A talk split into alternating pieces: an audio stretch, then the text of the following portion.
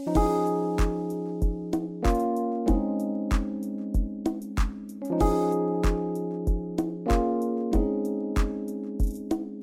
you've got your copy of God's Word and want to be finding, finding Acts chapter 2, we're going to cover as we go this morning verses 41 through 47. While you're finding that, let me just say, because several of you have asked, that we indeed, Cynthia and I, got a granddaughter this past Monday afternoon at 512. She weighed in at 8 pounds, 14 ounces, 21 and a half inches long. Her name is JC, J A Y C E E.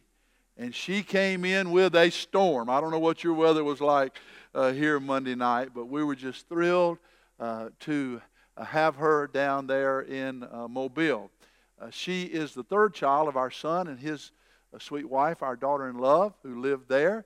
They have two boys, seven and four, and our daughter, who lives near us in Pelham, has a little 15 month old boy, so we were thrilled to welcome a little girl.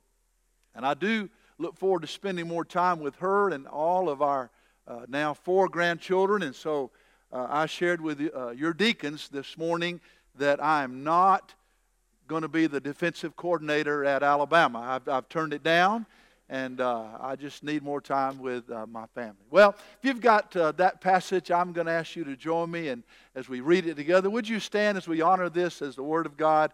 You follow along silently as I read aloud. We're in Acts 2, verse 41. So those who received his word, that is the word of Simon Peter as he preached on the day of Pentecost, were baptized.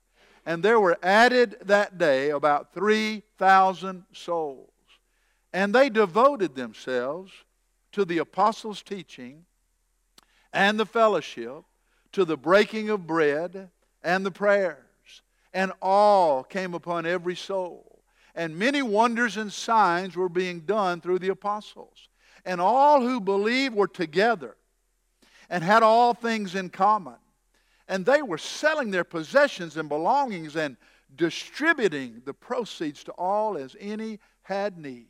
And day by day, attending the temple together and breaking bread in their homes, they received their food with glad and generous hearts, praising God and having favor with all the people. And the Lord added to their number day by day those who were being saved.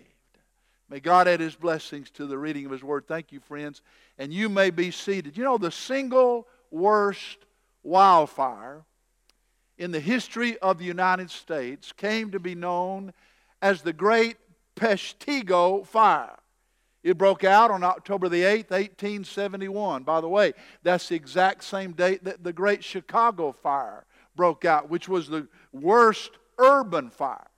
But the Great Peshtigo Fire uh, raged from October 8th to the 14th there in northern Wisconsin and the peninsula of Michigan. And before it was all over, that fire had consumed 1.2 million acres. It had burned 1,875 square miles of land. That's more land mass than the entire state of Rhode Island, and almost as much land space as Delaware. At least 1,500 people were killed in that great Peshtigo fire reports came out of fire tornadoes that were a part of that horrible tragedy. It said that people who jumped in rivers trying to escape the fire were literally boiled alive. It was horrible. But you know, friends, today there is no evidence whatsoever of that great Peshtigo fire. However, there was another fire lit almost 2,000 years ago that is still burning today. This was a fire that came, and we looked at it last week, when those first followers of Jesus were ignited by the Holy Spirit of God there in Acts 2 on the day of Pentecost. And in this series, we are looking at what it is folks are like who've been set on fire. What is a church like? You'll notice there on your listening guide by way of introduction, our text shows us what a church that has been set on fire by God's Spirit looks like. I would remind you of this takeaway from last Sunday. We today have the same Holy Spirit that the early church had, right? And so we can be all they were. We can see things happen in us that can only be explained in terms of God's Holy Spirit doing them. We've looked at the birth of the early church. How when the sun came up on that day of Pentecost, there were 120 members of the church. When the sun set, there were 3,120 members of the church. Pretty good church growth for a day, right? How those first followers of Jesus hit the streets bearing witness to the resurrection. And Simon Peter stands up to preach, and 3,000 people are ushered into the kingdom of God and are baptized. And I want to remind you about this little ragtag band of followers that saw these incredible things happen. Politically, they had no power. Financially, they had no money. Numerically, they were very small. They had no buildings in which to meet, initially, no pastors to teach them. They, they had no denomination to guide them. They had no canons. They had no creeds. They did not even have an entire Bible. But I'm telling you, church, what they did have. They had faith in the Son of God, and they had the fire of the Spirit of God. And so do we. We're looking at the charter members of the early church, and I want to remind you, they had been charged by Jesus not just to make converts, but to make disciples. And why is that so important? You notice the second introductory statement, and it is this once the fire has been lit, it is our job to make sure that it continues to burn. What we're going to unpack in this passage today is a picture, a snapshot, if you will, of a church where the fire of the Spirit of God is burning brightly. These 3,000 new converts had to be instructed in the truth of God. They had to be connected to the people of God. But beginning in verse 42 and going to the end of this chapter, we see this moment in time, as I said, a snapshot of a church that's hitting on all cylinders. And what would that mean for this church? What would that mean for any church? What would it mean for us as individuals and corporately as a body of believers to be burning brightly. Well, let me give you these five characteristics as we go. Five signs that we're burning brightly. And we're going to spend the most time on number one. Just want to put your mind at ease about that, all right? The first thought is this when we are burning brightly, we will be a devoted, a devoted people. Verse 42 begins, and they devoted themselves. That word devoted means to attend constantly it means to continue steadfastly. It means you persist. It means you persevere. And the idea in the etymology of that word is that you endure even when there are hardships. We'd say it this way here in Alabama you just keep on keeping on. There were some things to which they attended themselves that were just like fanning the flames Four things I want you to see that we need to devote ourselves to that they did. First, item A, you'll note that we will be devoted to the teaching of God's Word. If we're going to be burning brightly, friends, the Word of God is the fuel for the fire. We pick up there in verse 42, they devoted themselves to the apostles' teaching. Now, you remember when Jesus promised the apostles the Holy Spirit, he said, when he comes, he is going to do what? He'll lead you into all truth. And he'll bring all things to your remembrance that I told you. I taught you. And so the apostles' teaching had to do with the Old Testament and how it was fulfilled in Christ. Uh, the apostles' teaching was comprised of those foundational truths of the New Testament. First and foremost, the early church was characterized as a church devoted to the Word of God. Those first Christians were determined to do life by the book. Folks, that's what we must do. I charge you, Crossroads Community Church, above everything else, be a people of the book.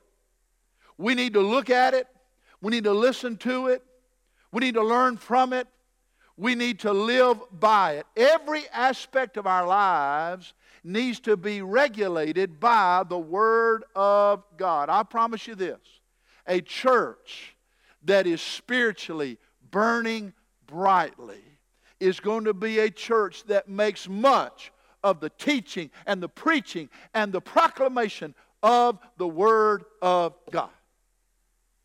The Apostle Paul wrote to his preacher boy in the ministry, Timothy. And he's telling Timothy how to be a pastor. Look at that verse on the screen. He wrote this in 1 Timothy 4:13 to young Tim, "Until I come, devote yourself to the public reading of scripture, to exhortation, to teaching." Uh, some outsider might, might ask, why in the world would people come Sunday after Sunday and be devoted to the same book. I want to tell you why, friends, because in this book that I hold in my hand, and maybe it's in your lap right now, you find the wisdom of God. And the wisdom of God makes the wisdom of this world look like foolishness. And one day in the Word of God can change more lives than a whole year of Dr. Phil. Can I get a witness, somebody? Amen. So let's be devoted to the teaching of God's Word. Here's a second truth we'll be devoted to the togetherness, item B, the togetherness of God's people. They were devoted not only uh, to the apostles' teaching, but we see in verse 42 and the fellowship. That word fellowship in the Greek, koinonia, it meant communion or community. It literally meant to be together, sharing a common cause. It's togetherness. You pick up on that word together later on in this chapter. Look at verse 44. And all who believed were together. That literally means with the same. And had all things in common. And verse 46 says, And day by day, attending the temple, there's that word again, together. And breaking bread in their homes, they received their food with glad and generous hearts. Now, folks, remember, these first followers of Jesus were Jews. They were Jewish people, Hebrews. They were familiar with going together to synagogue locally or to the temple in Jerusalem. They were familiar with being with the congregation of God's people. But now they're having to be moved from being a part of a congregation to being a part of a community. And this is still what God wants to do today by His Spirit. Move us from membership to real fellowship. What they were doing is what friends and family members do. What do we do? We get together, we meet together, we share together. Praise God, we eat together. Amen. They were devoted to the fellowship. Friends, I want to remind you for the first 300 years of church history, there were no buildings people met in homes, and most of the homes of that class of people were very small. We could say it this way for the first three centuries, they met in small groups. They had their own life groups. I would encourage you to be a part of a life group or to be a part of a small group study like what we began this past Wednesday night. I'm saying long before there were worship centers and baptistries and platforms and pulpits, there were kitchens and there were dining room tables. Friends, lean into this truth. We're designed to be in community. And we really do need one another. We need to be devoted to the fellowship. Church is not a place you go to, it's a family you belong to. I love it that you use the word oikos around here, that sense of a family. And nothing will keep the fire burning any better than like you have a fire of coals or a fire of logs, you pull them together. You let a log get off the fire and it's going to die out. And you let a Christian get away from fellowship and he or she will die out. Be devoted to the teaching of God's Word, to the togetherness of God's people. Look at item C. When we're burning brightly, we'll be devoted to the table of God's reminder. It says there they were devoted to the breaking of bread. And I don't believe that means just sharing meals together. That, that's covered under the word fellowship. This especially means the breaking of bread as they shared the Lord's Supper. They shared communion together. And it would grow out of their time of fellowship, out of their meal times. They remembered the time when Jesus did what? Broke bread. He broke bread, gave his, his disciples, and said, As often as you eat this, do it in remembrance of me. So they're eating together in one of those homes. And somebody would say, Hey, let's remember Jesus. And so they would break bread and they, they would drink from the cup, and they would be reminded, as we were last Sunday, with the ordinance of the Lord's Supper, communion of the broken body of Jesus, the shed blood of Jesus. It's a companion to the or other ordinance that he gave us, which is baptism. In baptism, we picture our death with him. Through the Lord's Supper, we picture his death for us. I'm just saying, when the Lord's Supper is announced around here, you ought to make it a, a priority to remember Jesus, the table of God's reminder. And then item D will be devoted to the throne of God's grace. Verse 42 says, and they were devoted also to the prayers. Now, that's a reference to the set, specific, designated times that the Jews would pray. But remember, Jesus has given them the authority to pray in His name. And all kinds of opportunities were being opened up. They were practicing what's promised or, or what we're admonished to do in Hebrews 4:16. Look at it there. Let us then with confidence draw near to the throne of grace that we, may receive mercy and we may find grace to help in time of need. Anybody in a time of need in the house today? Draw near. Take advantage of the throne that you've got a high priest in heaven who is representing you and who's praying for you. And you can connect with God the Father through Him. Friends, I'm saying that prayer is like oxygen that continues to fan the flames. And His house is to be a house of prayer. No prayer, no power. Little prayer, little power. Much prayer, much power. Oh, I challenge you be a people of prayer. The, the early church devoted themselves to these priorities. They were not casual Christians. I pray God none of us will be either.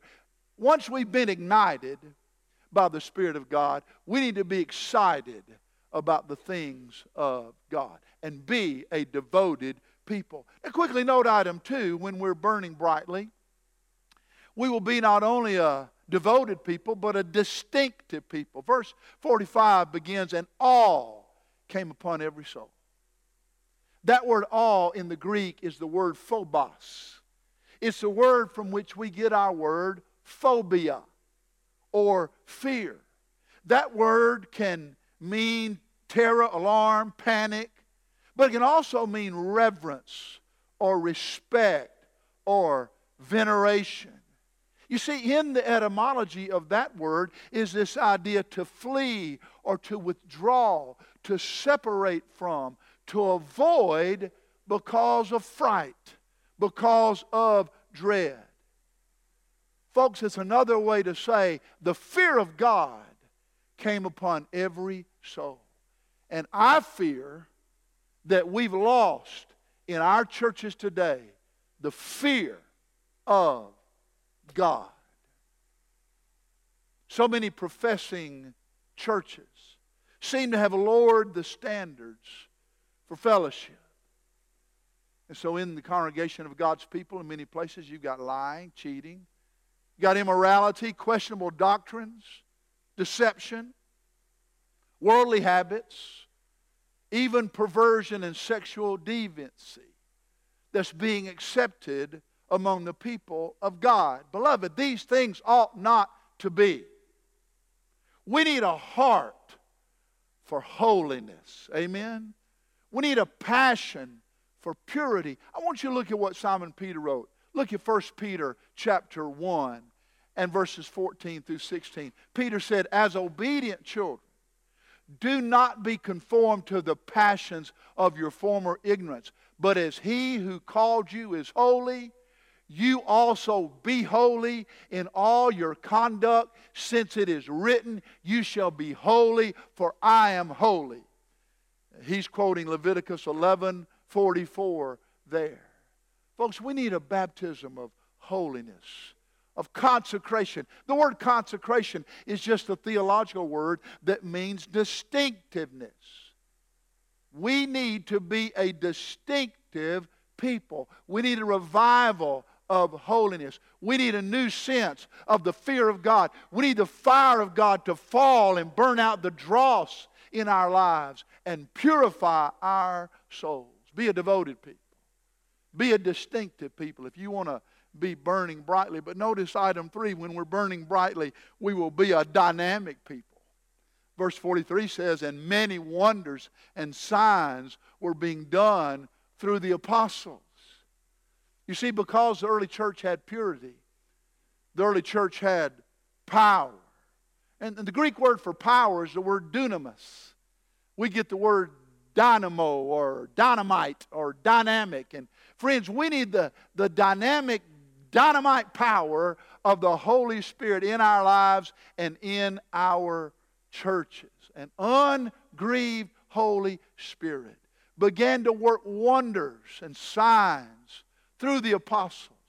And soon there were stories ringing throughout Jerusalem of miraculous things happening. I imagine deaf were hearing, mute we're speaking, lame we're walking, dead we're even raised. When you read the book of Acts, demons jumping out of people. It was like Jesus was back.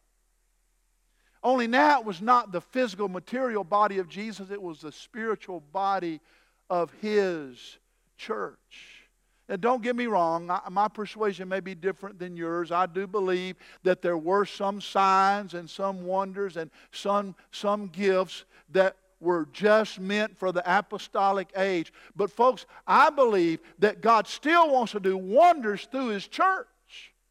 I, my, my prayer for this congregation is that things will happen that cannot be explained in any other terms except the terms of the supernatural. And you will be, and I will be, will be a dynamic people. He wants to use us in this day and age as a vehicle of His dynamite power. And then notice item four on your listening guide and on the screen. When we are burning brightly, we will be a distributing people. Now, lest you think I just got the thesaurus and found a D word there, it's right in this verse. Look at verse 45. And they were selling their possessions and belongings, and here it is, distributing the proceeds to all as any had need. Folks, understand, this was not communism. This was not a totalitarian system that was imposed on the people from the outside. This was love, not law. This was compassion, not compulsion. This was generosity, not government.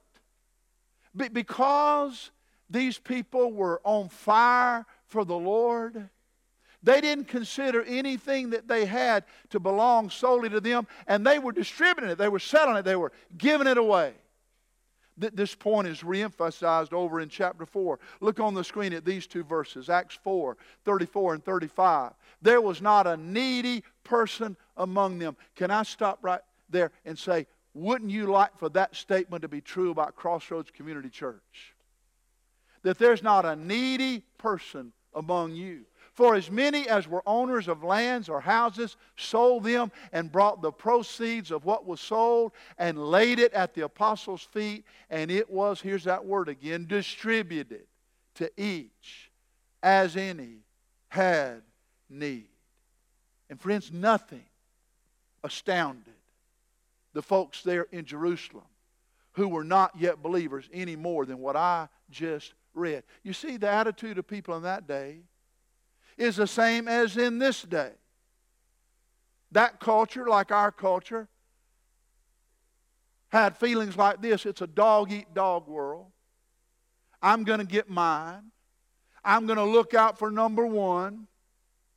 It's everybody on his own. It's every man for himself. What's on the screen right there is the polar opposite of that mindset. I'm saying to you, on fire, they voluntarily, on their own, looked out for one another. And they distributed what they had so there would be no needy people among them. May God so set us on fire that we are a distributing people. You know what the opposite of that is? Hoarding, holding on to. And that's the same kind of spirit you often see in churches when people want to hold on to the way that they like it in the church, the way they've always done it before. I've said it this way the seven last words of the church will be, We never did it that way before. People want to hold on and have things go the way they want them to go and how they're comfortable, regardless of whether God's truth is passed on to the next generation. But, friends, the biblical picture of the church, especially in Acts, is not folks who were getting from the church, but who were giving through the church. Don't, don't be a hoarding people, be a distributing people. When you're burning brightly, you will be. And, and fifthly and finally, notice this. When we are burning brightly, we will be a delightful people. I love the way this passage closes. Look at verses 46 and 47.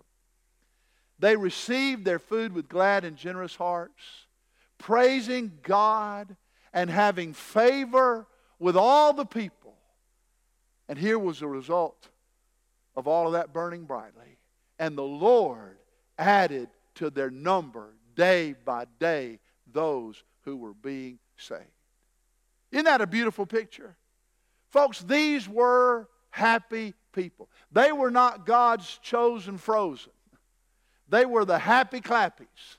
They were singing, they were praising, they were celebrating, they were rejoicing, they were sharing, and that's why they had favor with all the people. As we looked at a quote last week from Leonard Ravenhill, people were attracted to the fire. They were a delightful people. And notice it says, day by day, the Lord added to their number. Can I remind you, Jesus said, I will build my church. Lean into this, friend. All authentic church growth is the work of Jesus Christ through his body, the church. Church growth is not something we do for the Lord, it's something we allow the Lord to do through us. And he added day by day by day. And there's not been a day from Pentecost till now when somebody somewhere in this world has not been added to the family of God. Folks, those first Christians were really no different than you or me. They just went about living their lives ignited by the Spirit of God, bearing witness to the resurrected Christ. Souls set on fire. And back in verse 32, it says they all gave witness. They were all witnessing. Everybody going everywhere sharing Christ. And they did that day by day. I'm saying the fire was burning 24 7. Which leads me to say this Let's be sure that our focus is not only on a Sunday thing, but a Monday thing, and a Tuesday, and a Wednesday, and all through the week. You see, we come together on Sunday to throw gas on the fire, but we leave this place to take the fire with us. Here's a great takeaway you contain a fire, it'll die down. But when you let it out, it will spread. So the question before the house is it obvious in your life and in this body that the Spirit of God is burning brightly? You see that one concluding statement I want to leave as an admonition at the end of this message, and it is this let's make it our prayer that the fire in our hearts and in the church will burn more brightly than ever before. Amen, congregation? Let's ask God to make us a people who are burning brightly. Our heads are bowed, our eyes are closed. Those on the praise team and those in the band are going to be making their way to the platform. And in a moment, we're going to be led in singing great song about how there's joy in the house of the Lord. And I just want to ask, are you a part of the family of God today? Have you ever been ignited by the Spirit of God by repenting of sin, placing your faith in Christ, trusting Him as your Savior, surrendering to Him as your Lord? If not, today could be your day. In a moment, Brother Brandon and I will be standing here at the front. You could walk forward, give us your hand as surely as you're giving your heart to Christ. Or if you've done that, but you've not yet been baptized, as those 3,000 were, on the day of Pentecost, this church can schedule that for you, give you details. Or if you want to join this church today, say, This is where I've been coming, this is where I've been fed, I've gotten to know the folks. I, I want to be a, a card toting member. I, I want to place my life into this fellowship and join today. You come. Or maybe right where you sit or coming forward to talk to one of us as a pastor, you, just want to make a fresh surrender to the fire, to the Holy Spirit of God today. Maybe you've thrown so much dirt on the fire, you're not living that consecrated life, it's gone out.